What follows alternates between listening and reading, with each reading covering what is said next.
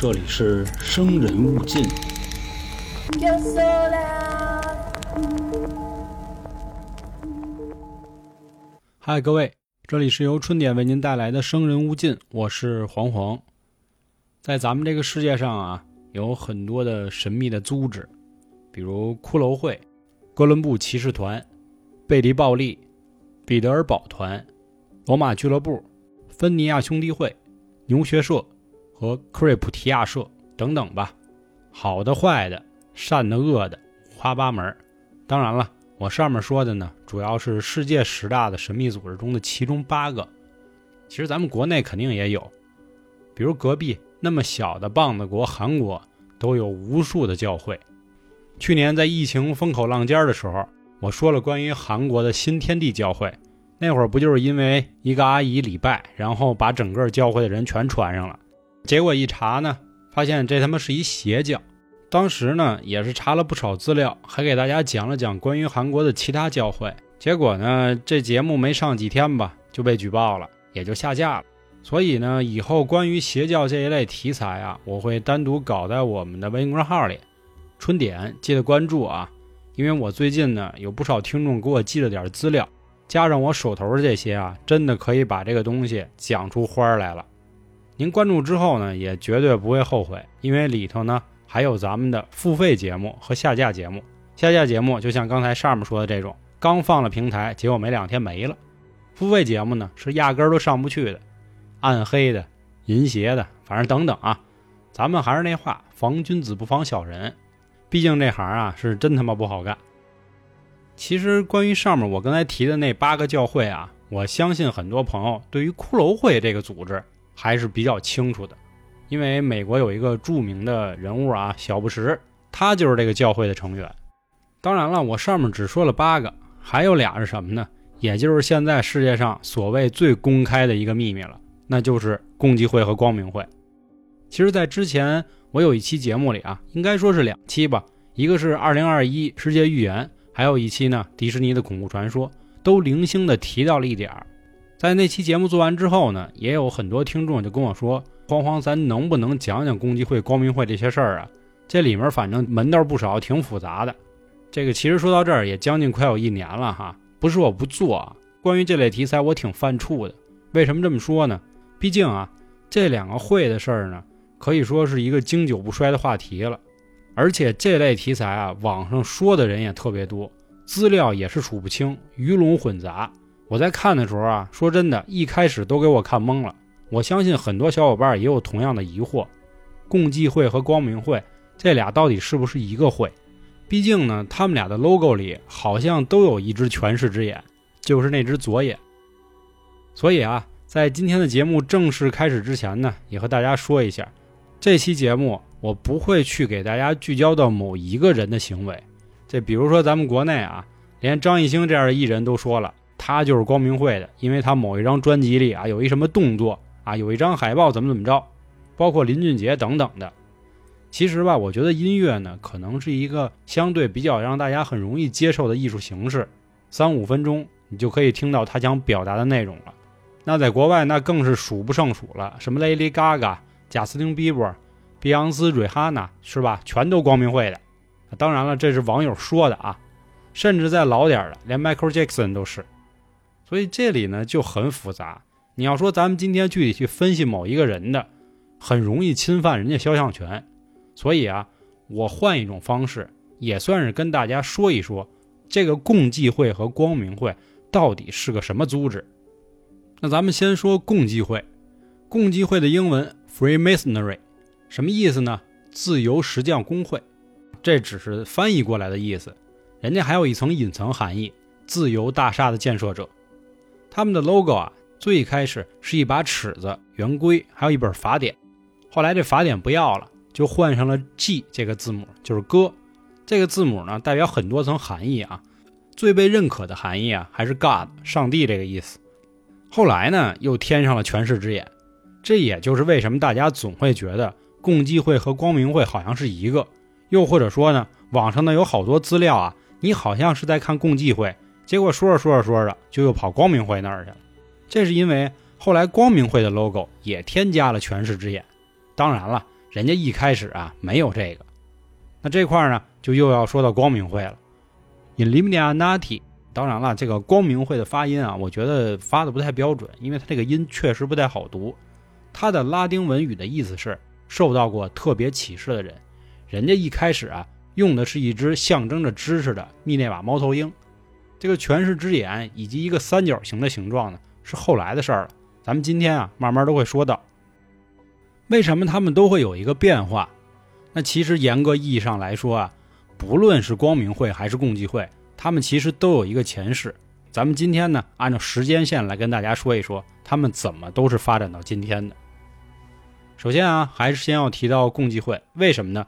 因为根据共济会的宪章第一部历史篇的解释，人家起源于在公元前的四千年，这一年呢，被共济会称为了光明之年或光明元第一年。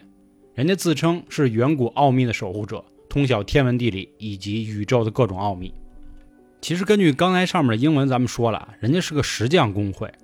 最早的共济会就是一个不对外公开建筑艺伎的石匠协会。他们的宪章里也说到，我们啊是古代秘密智慧的传承者，拥有一个神秘的历史。那他们为什么这么标榜自己呢？是因为一开始他们认为圣经创世里面的亚当和夏娃的孩子该隐。亚伯和赛特，他们三个呢，代表了人类进化的一个隐喻。该隐这个人代表了天文学、几何学和数学的知识，这也是共济会比较一个主要的特点了。因为他们呢，对于工艺科技是非常崇拜的。该隐后来把亚伯给杀了，在创世纪第五章第十七节里也说到，该隐后代的活动，他们建立了城市，发展了手工艺，对冶炼金属、纺织和音乐也都学会了。这个知道《创世纪》的朋友就知道了啊，这些知识的掌握导致了后来的大洪水，他们都被毁灭了。而赛特的出现呢，表示圣经告诉人们啊，我们应该选择中间的路，不应该像亚伯那样一直那么原始。所以共济会的宪章上又写道：上帝是宇宙间最伟大的建筑师，他们的智慧最开始被亚当所领悟，在亚当的子孙中就这么一直传承下去。而这些知识的传承者就是石匠。后来呢，在大洪水之后的世界重建中，这些石匠起到了关键性的作用，比如巴别塔和所罗门圣殿的创造。总之，据传说吧，这个共济会的始祖啊为海勒姆，他是创造所罗门圣殿的重要石匠，也是因为技艺太高超了，后来被三个嫉妒他的能力的上司啊就给杀了，这并且埋葬在了殿内的青铜墓里。不久之后，人家海勒姆啊复活了。也就是从这一刻开始，这帮石匠们发现了，只要通过自身的努力，学习高超的技巧啊，就可以克服人类精神上和肉体上的缺陷，从而变成了神。也就是阿木的那句话：“神为什么是神呢？就是因为他做到了人做不到的事儿，所以变成了神。”也正是因为这件事之后的教训啊，这帮石匠们琢磨了：咱有什么事儿可不敢往外就瞎咧咧，所以他们成立了一个秘密的结社，采用了一些口令啊、暗号啊。甚至是一些秘密的握手方式来表示自己的身份，同时不同的手势、不同的暗号呢，还能表示出自己的级别和工作中的职务。这帮石匠成立的这个组织呢是非常有纪律的，他们同时信奉伟大的建筑者，通晓宇宙天文、人体解剖学、几何学这些知识。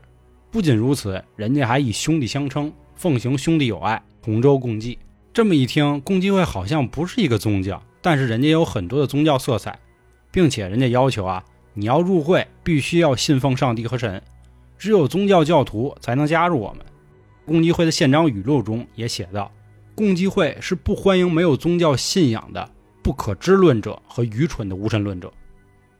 他们认为这个神呢，就是一个特别牛逼的工匠，外在的宇宙是大宇宙，而每一个人类呢，就是宇宙的一个影子，也就是神的复制品小宇宙。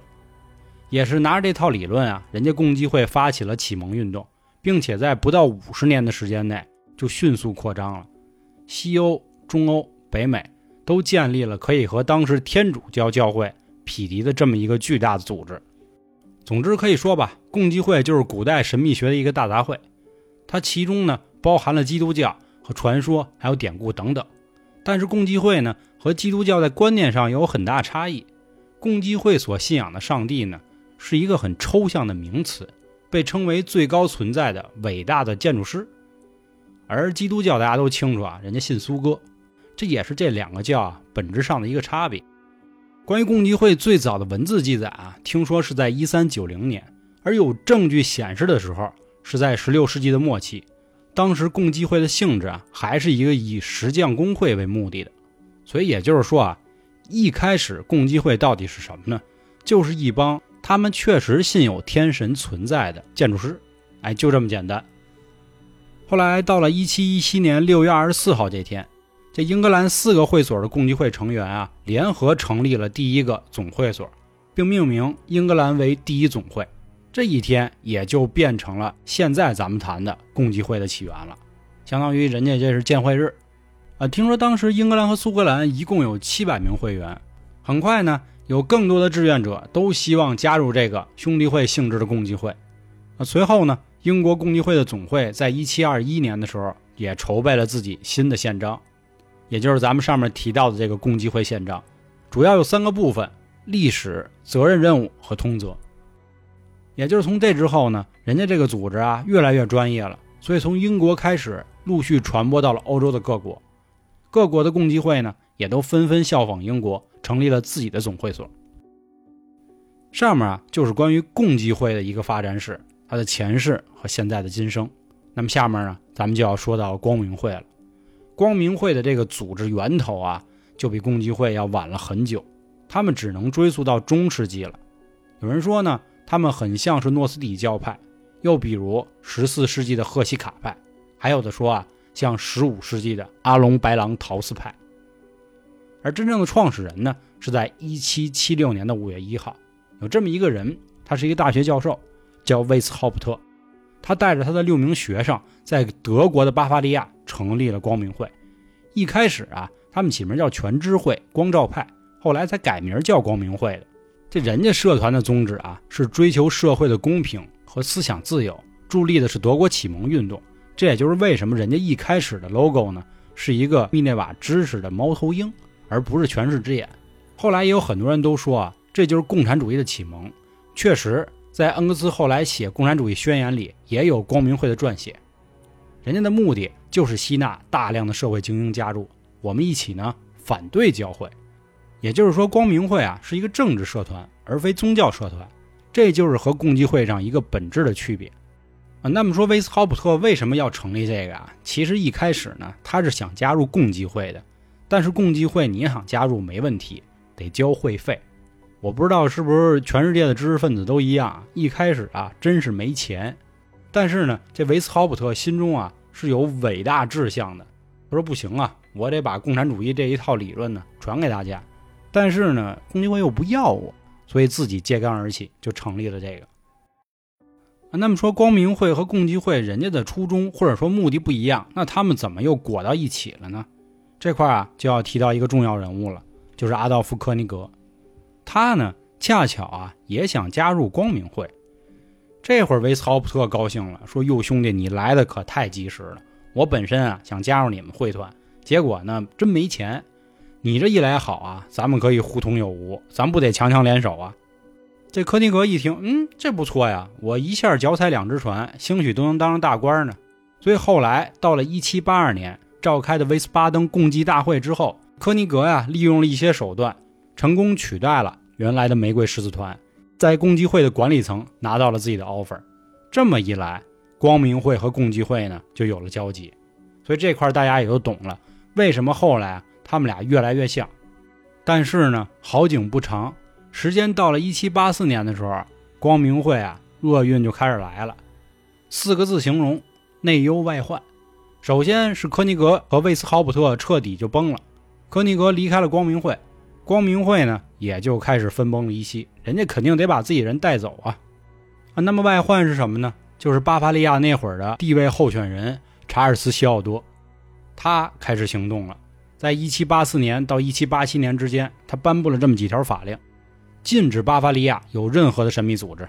他最终还颁布了一项死刑，以终结任何想加入光明会的人。这再后来，前光明会的二把手，也就是咱们说的这个科尼格，又添油加醋。这个维斯豪普特可不是好东西，他呢就是为了反对您。为什么这么说呢？因为在那会儿呢，也就是中世纪的时候，社会主导地位是谁呀？宗教。共济会虽然不信我苏哥，但是很多东西都是从我们基督教过来的，至少他们也信神，只不过说我们信的不一样。但你光明会不一样，你光明会什么要提倡思想自由、男女平等，你这是跟我对着干呀？那我不得弄你？也正因如此啊，维斯豪普特就失去了身上所有的职务，还被逐出了巴伐利亚，最后在国外流亡了四十来年。在一八三零年的时候，戈达杜去世，这就是光明会的前身。其实啊，说了这么多，简单概括，光明会是一个无神论的政治团体，而共济会呢是一个信奉自己神的宗教社团。只不过那会儿的维斯豪普特想借助科尼格的关系，把光明会的教义在共济会里发扬，结果怎料啊，赔了夫人又折兵。但不过这么一搞呢，两个教会之间的成员重合率达到了三分之一，这也就让光明会和共济会呢变得越来越暧昧了。那么说，光明会真的就完了吗？看过武侠小说的朋友肯定都懂，一个组织或者说是一个帮派，绝不会因为老大没了，组织就没了。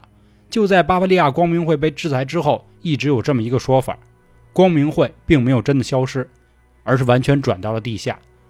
也正因如此，他们不能再打光明会的旗号了。所以也有很多人说，光明会已经完全控制了共济会的高层，使他们成为了自己的傀儡和工具。这也是因为呢，最开始的巴伐利亚光明会内部呢，分成了三个等级、十二个层级，其中就有智者级、共济会级和神秘级。这么一看，共济会中的三十三级会员显得好像就没那么高级了。现在加入共济会的申请条件不是很复杂，而加入光明会就要难了很多。前几年，他们居然在脸书和油管上注册了自己的官方网站，同时还公布了加入光明会的条件。那下面我给大家说说啊，看看咱们的听众里有没有这样的能人。第一，超过一百万美元的年收入；第二，有经过授权认证的，拥有超过五十英亩的土地；第三，合同额超过一百万美元的艺术家；四，拥有美国运通黑卡；五，有血缘关系的共济会或者光明会家庭成员的书面推荐；六，在商界。与娱乐界有重大影响力的证据，咱们去结合他的入会条件，其实就可以想到，光明会现在仍旧还是一个政治社团，他们有自己的想法，这也就印证了那个著名的阴谋论“五亿人计划”。至此呢，世界上也流传着光明会是企图想要控制世界的幕后大佬，而共济会只是他们宣传思想的工具，骷髅会则是他们的打手。那么说，现在光明会到底是由什么人指挥？又或者说，他们控制了什么样的资源呢？那么，敬请各位期待咱们下周的节目，我和大家继续去聊聊那些臭名昭著的计划。我是黄黄，咱们下周见。